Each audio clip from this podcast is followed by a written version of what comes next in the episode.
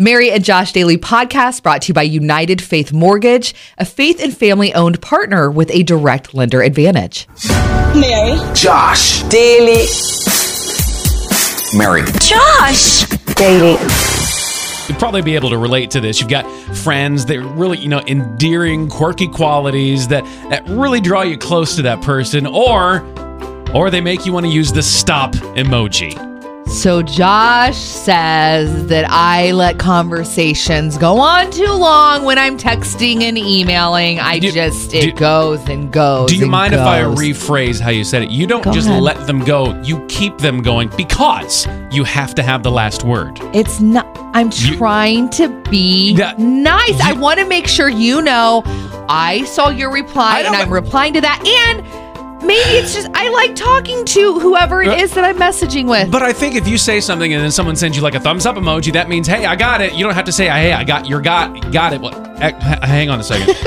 Somebody wants to get in on this. Hey, I'm calling to back up Mary about the texting. Girl, help me. Okay. It is not getting the last word, Mary. It's being polite and not like ending the conversation. See, You know, Josh. I always do that because I don't want to be rude and like just drop the conversation. Okay, so so I understand you're very nice people. What if the other uh-huh. person feels the same way? Now what? it goes on and Right. on and on. Massive debate going on uh, whether or not it is appropriate what I did with the mismatched socks in my house. They've been terrorizing us for months now. We can't- Terrorizing yes, you? because every time I come Okay, into the drama. house, they're just like, "Hi, we remain unmatched." Okay. So we can't win. We just I decided I'm getting rid of the mismatched socks. They've been there for months. We've tried. It doesn't work.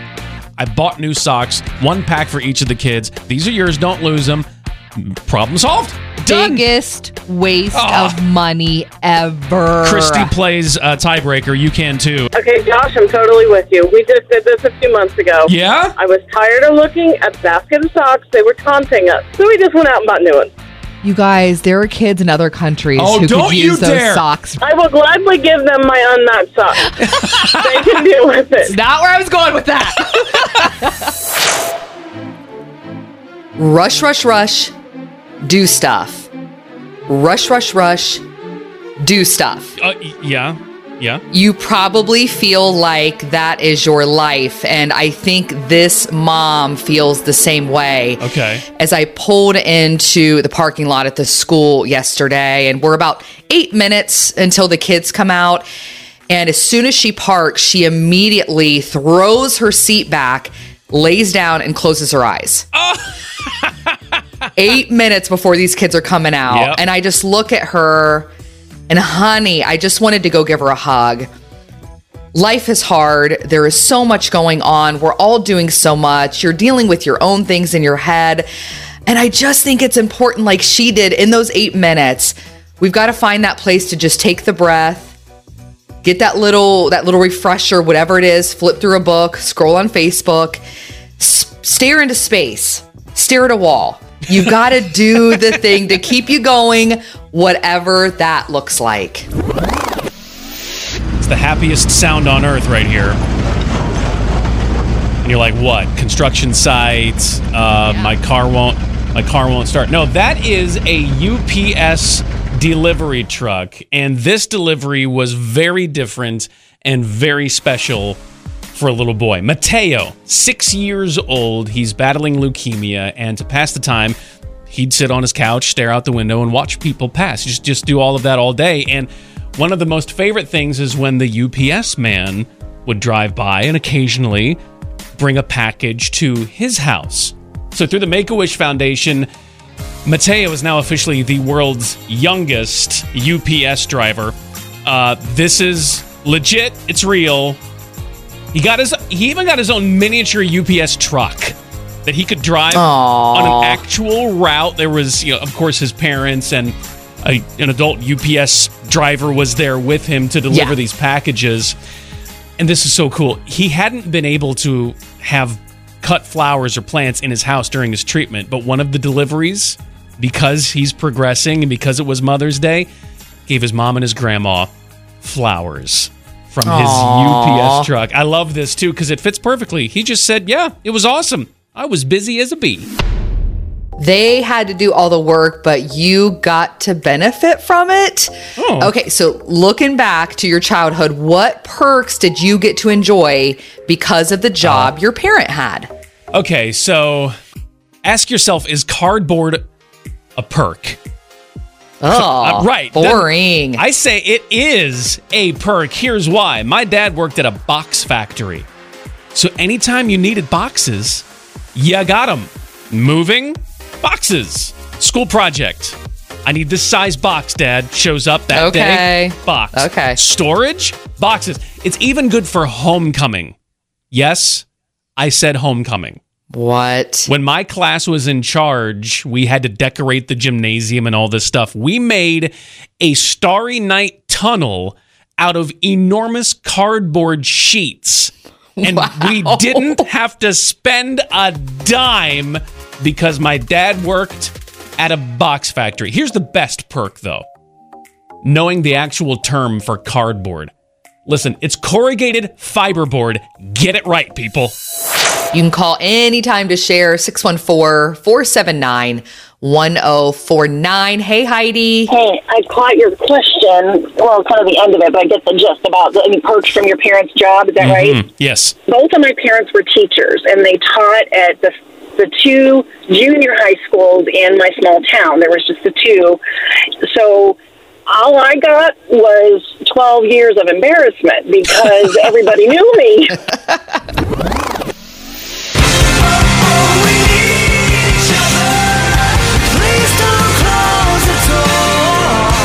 Yeah, the pandemic has separated people. For someone like me, it's been very easy to stay disconnected.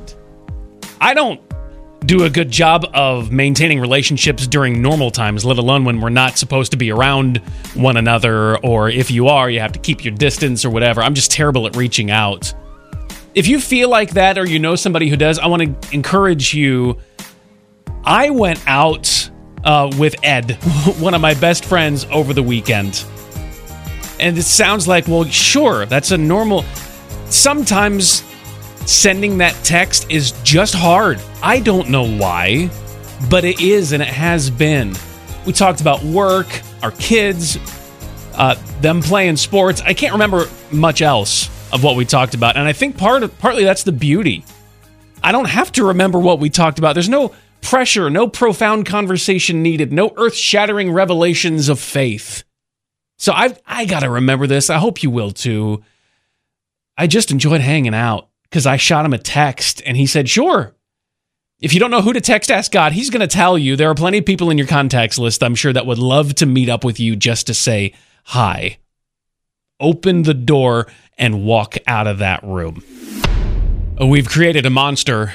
Uh, so you got to deal with that monster, right? You don't want it to like take over your world. Uh, our youngest son, my wife and I, uh, his name is Clay, just had a birthday this week. He's athletic, always moving, so he wanted a Fitbit.